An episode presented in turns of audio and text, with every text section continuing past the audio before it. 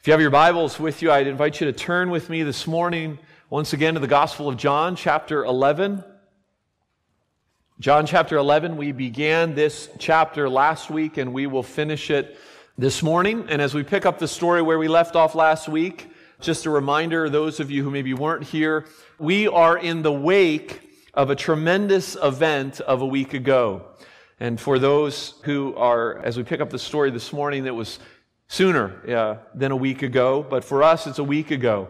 Jesus has just spoken life back into a corpse.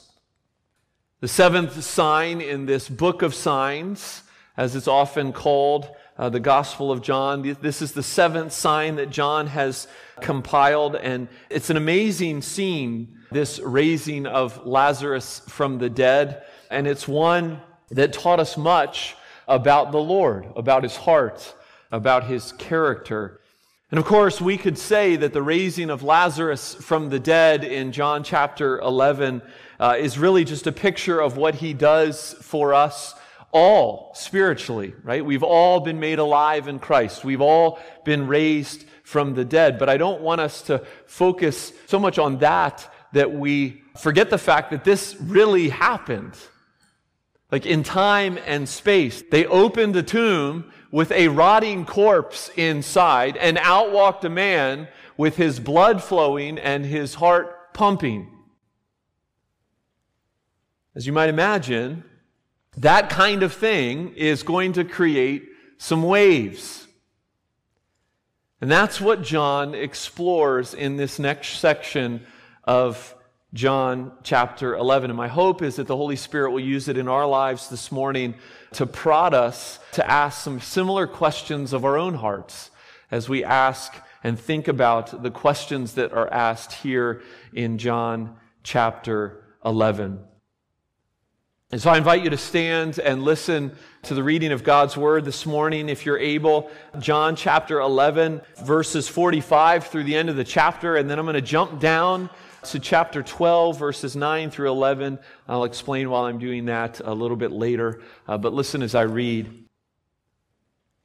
Many of the Jews, therefore, who had come with Mary and had seen what he did, that is, raising Lazarus from the dead, believed in him. But some of them went to the Pharisees and told them what Jesus had done. So the chief priests and the Pharisees gathered the council and said, What are we to do? For this man performs many signs. If we let him go on like this, everyone will believe in him, and the Romans will come and take away both our place and our nation. But one of them, Caiaphas, who was high priest that year, said to them, You know nothing at all, nor do you understand that it is better for you that one man should die for the people, not that the whole nation should perish. He did not say this of his own accord, but being high priest that year, he prophesied that Jesus would die for the nation, and not for the nation only, but also to gather into one the children of God who are scattered abroad. So from that day on, they made plans to put him to death.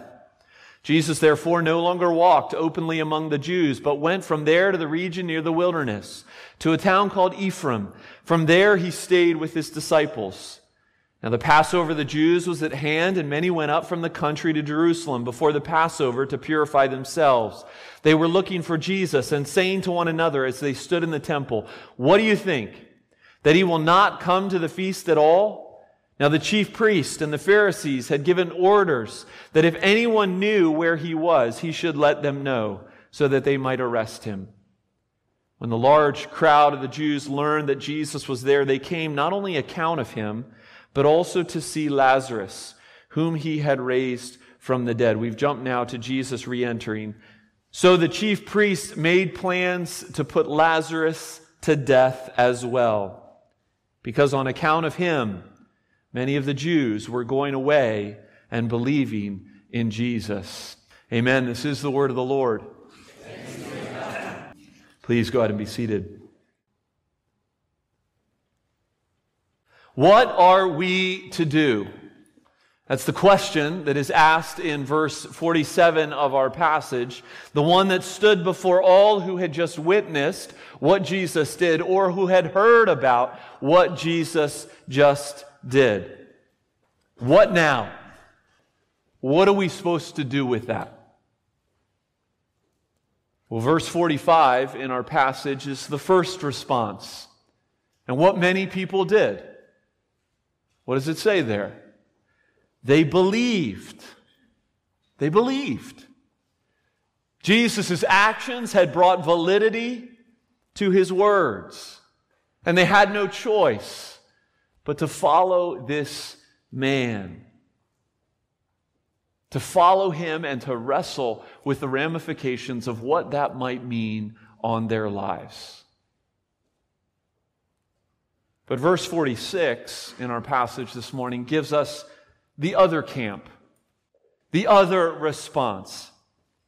Not only did they not believe, but they couldn't just walk away either, could they? No, instead they, they tattled. They found others who could fuel their unbelief and make the problem go away. And it's this unbelief, particularly in the religious leaders of Jesus' day, that John focuses on here in the latter half of chapter 11. Now, we've talked about unbelief before, right? Just a couple chapters ago, just one chapter ago, we talked about unbelief as we were given a glimpse by Jesus of what is happening behind the scenes of unbelief. Remember? Well, today, we focus on the nature of unbelief on the surface. What's happening on the surface? As one pastor called it, what, what's the anatomy of unbelief? So I'd like you, as we walk through these verses this morning, I'd like you to hear two truths as we first pack, unpack unbelief, and then secondly, as we find comfort in the God that we worship this morning. Let me just say this before I go into the one truth, the first truth. We may not be unbelievers here this morning. I know many of you aren't. You're firm followers of Jesus Christ. But I will say that we all struggle in unbelief in various ways. We all struggle to live out what we believe. So the first truth is this unbelief knows the truth, but hates it. Unbelief knows the truth, but hates it. I think the fir- that's the first thing that we see in this passage. It reminds me of a song. How do you solve a problem like Maria? I was reminded of this scene in one of the classic movies of our time, The Sound of Music, right? Maria is not behaving in nun like ways, and, and so she must be dealt with. And so the nuns of the convent gather together to discuss, and of course, because it's a musical, they sing. How do we solve a problem like Maria? How do you take a cloud and pin it down? Well, while relevant, that was a light-hearted scene in the movie. I guarantee there was no singing at this emergency meeting of the religious leaders of Jesus' day, the council. But they're there for a, the similar, a similar reason. How do we solve the problem of Jesus? Now, this council that meets here in John chapter 11 is called the Sanhedrin. It's this formal governing religious body composed of about 70 members and chaired by the high priest of the nation of Israel. They were supposed to be holy men. They were supposed to be experts in the law, in the scriptures. They were supposed to be leaders who reflected the Good Shepherd and shepherded the people of God effectively. But Jesus had rebuked them for failing to do all of those things. This is likely not the first time that they have met together to discuss the problem that is Jesus of Nazareth. But their concern by this point in his ministry has really meet, reached a, a crescendo, right? And so the meeting begins here in chapter 11 with a, with a question and a statement. What are we to do? For this man performs many signs. Now let's just pause right there because maybe you're wondering how the heck does John know what's going on in this meeting? Because John probably wasn't there. I doubt John was invited. I think probably we can assume that either Nicodemus or Joseph of Arimathea are the ones who have relayed to John after the fact what was the content of that meeting. But back to the meeting, notice they can't deny the signs. Jesus' power is irrefutable. It's undeniable. But rather than standing in awe of who Jesus has revealed himself to be and aligning their world with what they've witnessed, their pride, which we'll get to in a moment, helps them ignore what is right in front of them. Now, taking a step back from this scene, this, of course, is something that the Apostle Paul will zero in on in his letter to the church at Rome. Listen to Romans 1, verses 18 and following. For the wrath of God is revealed from heaven against all ungodliness, all unrighteousness, who by their unrighteousness suppress the truth. For what can be known about God is plain to them because God has shown it to them. For his invisible attributes, namely his eternal power and divine nature, have been clearly perceived ever since the creation of the world, so that they are without excuse.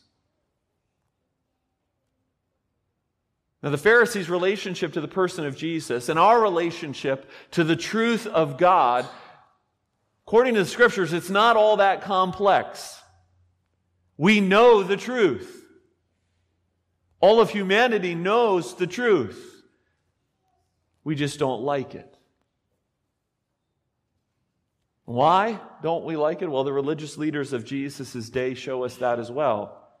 We don't like the truth because it messes with our agenda. Verse 48 they say, if we let him go on like this, Everyone is going to believe in him, and the Romans will come and take away our place and our nation. Now, that might sound like on the surface that they are doing what they have been called to do, right? That their concern is for the safety and security of Israel, of the people of God. But, but we know better. John has already shown us, Jesus has already called them out on their self centeredness and on their focus on self preservation. So make no mistake, this concern that they have, it's about them. It's about their place. Their place, what they're speaking of there, is the, the temple. Their stomping grounds, where, where they wielded their power and influence. Supposed to be a place where people can come and worship God and recognize his grace, and yet these heavy handed shepherds brought their own influence into that space. They had worked hard to get into positions of, of coziness with the Romans. Now, this man, Jesus, threatens to upend it all. Right? Not only will the people begin to look at him if they don't do anything, but a popular leader with power among the populace will draw too much attention and eventually will draw the ire of the Roman Empire. And the worlds of these men will come crumbling down. They know in their heart of hearts that he is true. But acknowledging that, it brings too much disruption into their lives. And it's this denial of what is plain that is at the heart of unbelief. You see, if you're an unbeliever this morning hearing this, you need to wrestle, really wrestle with what you know, with what you've heard, with what you've seen. And not just bury it in your pride, not just bury it because it doesn't fit your agenda. But, believers, Church of Jesus, there is a challenge here for us as well. Because as I was thinking about this passage, as I was meditating on myself, it is unbelief that is really at the heart of our struggle with sin. While Paul spoke about the plight of unbelief in God in chapter 1 of Romans, in chapter 7, he speaks about the plight of Christians as he speaks about his own life. See if this speaks to your heart and, and your experience. He says in Romans 7 15 and following, For I do not understand my own actions, for I do not do what I want, but I do the very thing I hate. Jumping down to verse 22, For I delight in the law of God. I believe it's true, he's saying, in my inner being. But I see in my members another law waging war against the law of my mind and making me captive to the law of sin that dwells in my members. Wretched man that I am. What I'm trying to say is that when confronted with temptation, we war, we wrestle with believing what God says is true. Don't we? We wrestle believing that what He holds out for us is good and not this sin that I have dangling before me that I want to indulge in. And then at times, Jesus is simply a threat to our status quo. He is a threat because we're comfortable. We don't want him. We don't want his demands on our life to upset things. See, this was what was happening to the religious leaders, to the Sanhedrin. And there's obviously a great danger here. Our passage illustrates it in the starkest of terms. If we jump back into the account, suddenly this man enters the scene Caiaphas. Now, history tells us that Caiaphas was high priest of Israel from AD 18 to AD 36. That was a longer than usual tenure for a high priest in the nation. So when our text says in verse 49 that he was high priest that year, uh, John is saying something like that fateful, historic year. He wasn't saying he was just high priest for that one year. It's kind of like us saying, uh, September 11, 2001, George W. was president on that fateful year. Of course, he was president for more years than that year, but that year in particular, and that's what John is saying. So Caiaphas speaks up, and the first words out of his mouth are words that, according to the historian Josephus, uh, tells us is typical of these guys rude, arrogant, and condescending. Do you, you, you see that from Caiaphas' mouth? He essentially says, You guys are a bunch of idiots. Of course, that's my modern interpretation. You guys are a bunch of idiots. Here's the deal this guy's got to die. So Caiaphas says, Killing him is better than letting him tear apart our nation, and in parentheses, everything that we've built and hold dear. And we look at this scene and we say, whoa, that escalated pretty quickly. Here in this religious gathering,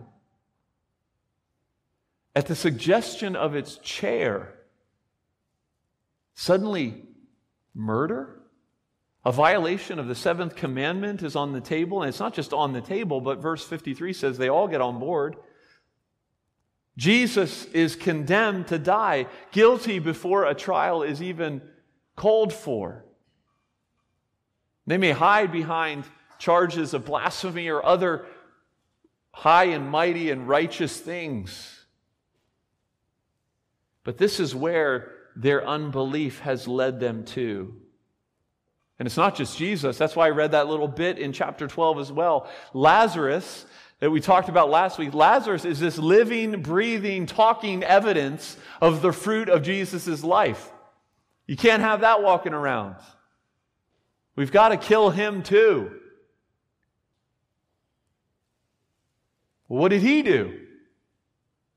Could we plant the charge of blasphemy on him? No, we just got to murder him. It's pretty remarkable that it has come to this. But this is how unbelief and sin works. A little searing of the conscience leads to more and more callousness, leads to rationalizing our behavior, leads to considering what we once thought was unthinkable. Brothers and sisters, don't let unbelief go down that road. Don't let unbelief get to that point, to a hardness of heart that so easily looks the other way. Don't start down that road. I think this is the application for us. Don't start down that road of, of little compromises. Because they will compound. So, what are you to do with Jesus? Believe. Believe. Believe what he says is true and is good all the time. Believe and humbly follow. Maybe for the first time, maybe for the thousandth time. As you're confronted with that sin that your pride so wants to indulge in, and yet Jesus' words and his presence and his goodness is right there. Believe what Jesus says. But that's not all our passage has to teach us. We see here what we read in the book of Proverbs, in that wisdom literature. Proverbs 19:21 says this, many are the plans in the mind of a man, but it is the purpose of the Lord that will stand. So the second truth is this. Nothing can frustrate God's plan. It's the second thing we see from this passage, not just a lesson, a challenging lesson about unbelief. But nothing can frustrate God's plan. And this is incredible balm for our souls. The unbelief of our world, the unbelief in our own hearts is, is certainly frustrating. But at the end of the day, our sovereign God rules over everything. And you see, as John traces these events, as he recounts the evil plans of those who would eventually succeed at killing Jesus, he makes clear that there is more going on. Right? Back to Caiaphas' words in verse 50. It is better for you, Caiaphas says, that one man should die for the people, not that the whole nation should perish. And then John John's commentary on this statement is verses 51 and 52. He did not say this of his own accord, but being high priest that year, he prophesied that Jesus would die for the nation, not only for the nation, but also to gather all into one children of God. So, what exactly is John saying is going on here? Well, John is saying that God spoke through Caiaphas. Not what Caiaphas intended to speak, but what God intended to speak. Caiaphas may have veered from Yahweh in unbelief, but the office to which he holds still matters. Right? That office of high priest, that's God's office. He ordained it. He put Caiaphas there, and he has not abandoned its usefulness.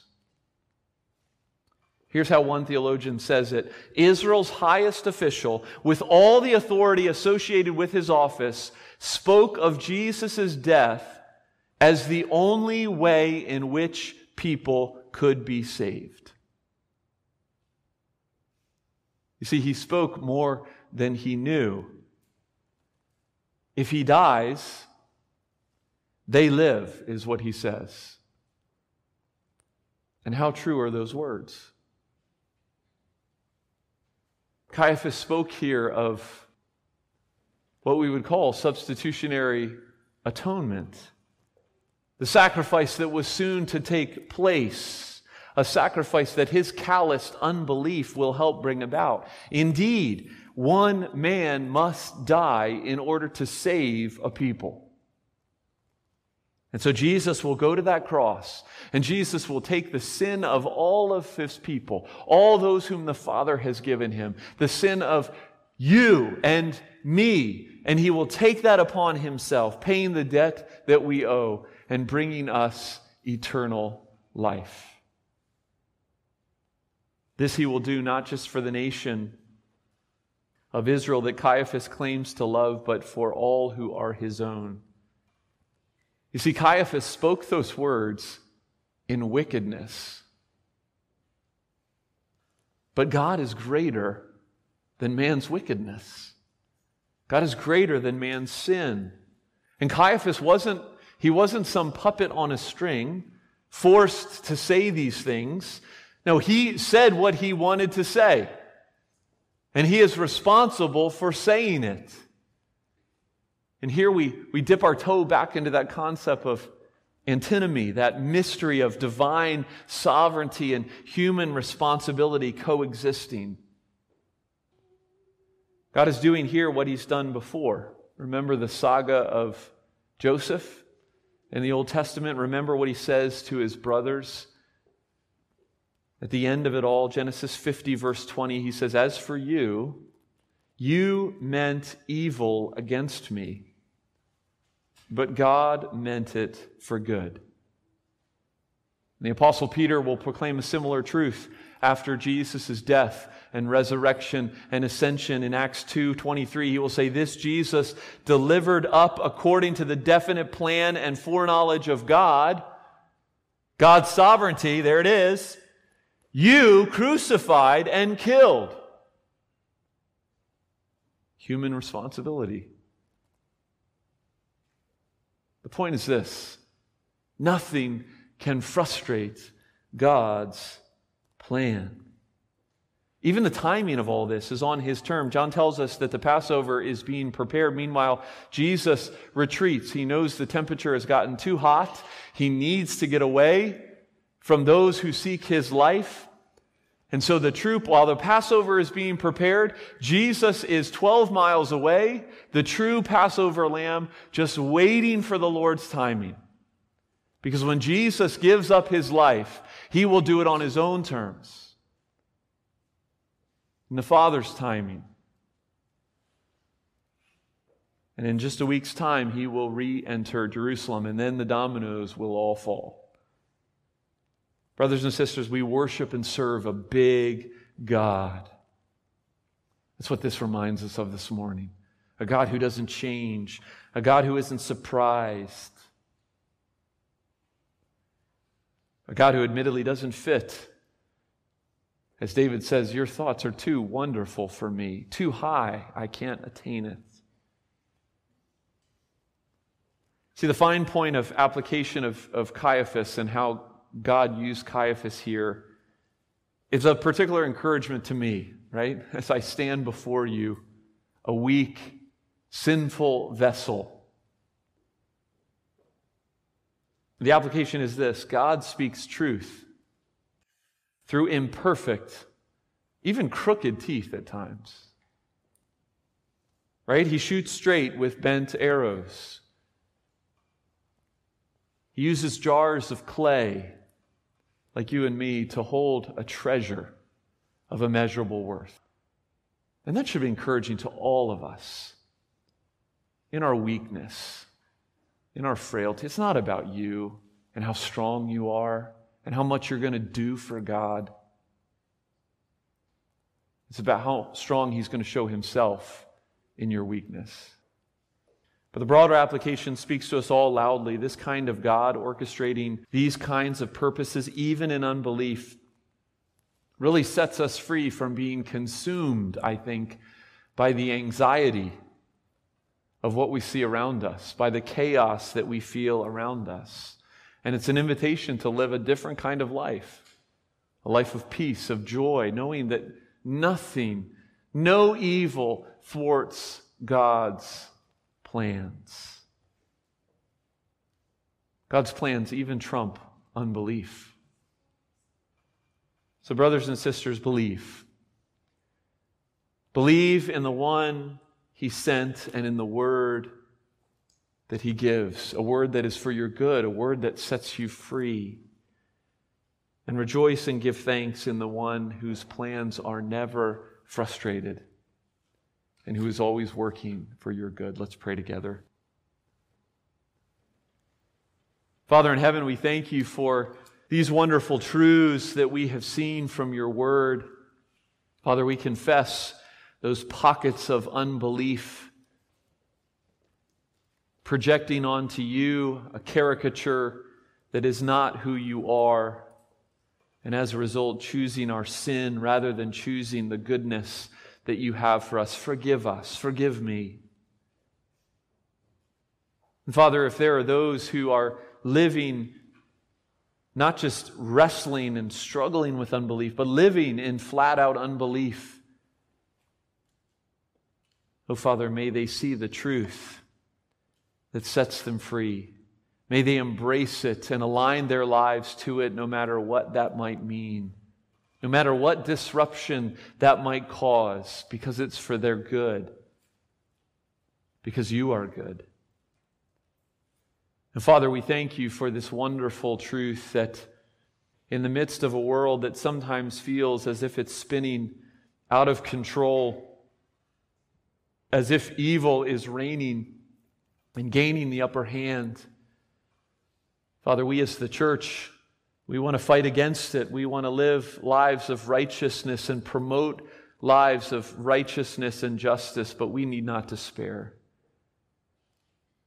knowing that you, the sovereign, unchanging God, nothing can thwart your plans. Oh, Father, encourage us, embolden us, calm us with that reality this morning.